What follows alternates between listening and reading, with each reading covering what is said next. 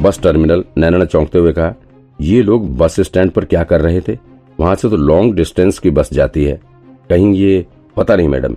अभी हमने बस उस संदिग्ध को वहाँ वैन के आसपास भटकते देखा है।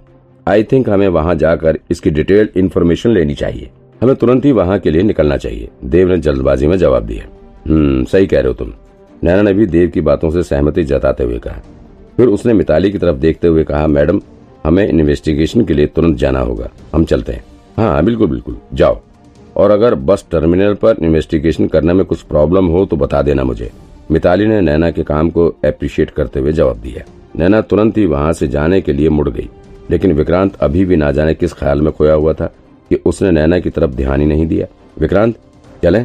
पता नहीं खोया रहता है ये। नैना ने थोड़ी तेज आवाज़ में विक्रांत को बुलाते हुए कहा। अब जाकर विक्रांत के कान में नैना की आवाज़ पहुँची। वो बिना कुछ जवाब दिए चुपचाप से नैना और देव के पीछे पीछे चल पड़ा। ऑफ़िस से बाहर निकलने के बाद नैना को लगा कि विक्रांत गाड़ी ड्राइव करेगा, लेकिन वो अभी भी किसी दूसरी दुनिया में ही खोया हुआ था। विक्रांत को इस तरह बेसुध देखकर देव तुरंत ही जाकर गाड़ी की ड्राइविंग सीट पर बैठ गया। वो विक्रांत के सन के दिमाग से भली भांति परिचित था, इसलिए किसी भी हालत में उसका मूड नहीं खराब करना चाहता था। विक्रांत भी गाड़ी में जाकर बैठ गया। उसके दिमाग में इस वक्त अदृश्य शक्ति का मैसेज ही घूम रहा था। आज अदृश्य शक्ति ने उसे टूल के रूप में एक बुलेट प्रूफ जैकेट दिया हुआ था। इस बुलेट प्रूफ जैकेट की मदद से विक्रांत खुद को बंदूक की गोली से सुरक्षित कर सकता था। किसी भी इमरजेंसी के वक्त ये जैकेट विक्रांत की जान बचाने में उसकी मदद कर सकती थी। विक्रांत को एक बात ये नहीं समझ में आ रहा था कि पिछले दिन उसे कोडवर्ड के तौर पर पहाड़ और चंद्रमा मिला हुआ था। पहाड़ का मतलब उसके काम से था। और चंद्रमा का अर्थ पैसे से था। लेकिन आज के दिन तो मैंने ना कोई खास काम में प्रोग्रेस किया और ना ही कुछ पैसे कमाए। तो फिर ये सक्सेस रेट छियानवे प्रतिशत कैसे हो गया? ओ, इतनी देर तक सोचने के बाद विक्रांत को समझ आया कि उसका सक्सेस रेट इसलिए इतना ज़्यादा था क्योंकि उसने सोनू दीदी को पकड़ा था।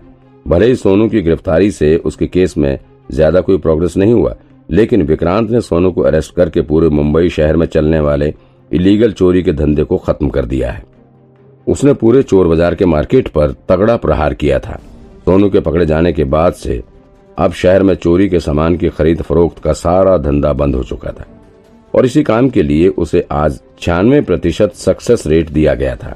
इस चीज़ से विक्रांत को एक बात यह समझ में आई कि अदृश्य शक्ति हर उस काम को करवाना पसंद करती है जिसमें लोगों का भला हो। ऐसा लगता है कि अदृश्य शक्ति विक्रांत के माध्यम से लोगों का भला करवाना चाहती है। नैना मैडम, गाड़ी के अंदर बैठे बैठे श्रेयस ने थोड़ा गंभीर होते हुए सवाल किया। इन लुटेरों ने बैंक में डाका डाला और फिर उसके बाद ये लोग बस अड्डे पर क्यों आए?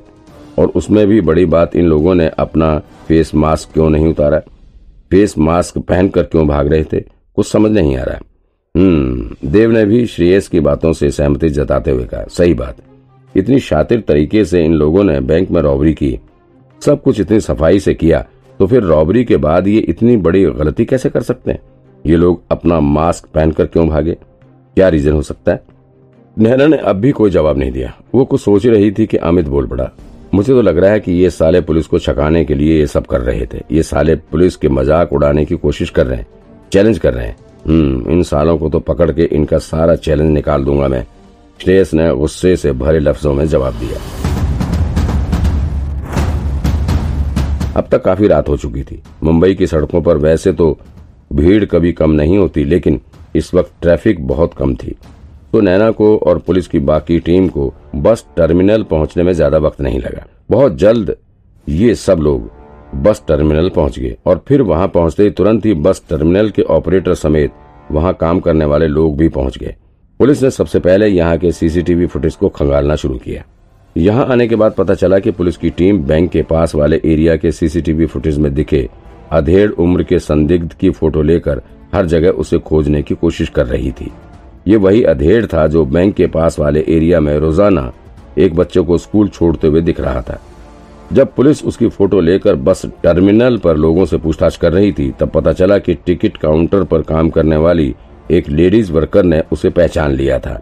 उसने पुलिस को बताया कि बैंक के रॉबरी वाले दिन ही ये शख्स बस टिकट लेने के लिए आया हुआ था। अब यहाँ पर हैरान करने वाली दो बातें सामने आ रही थी।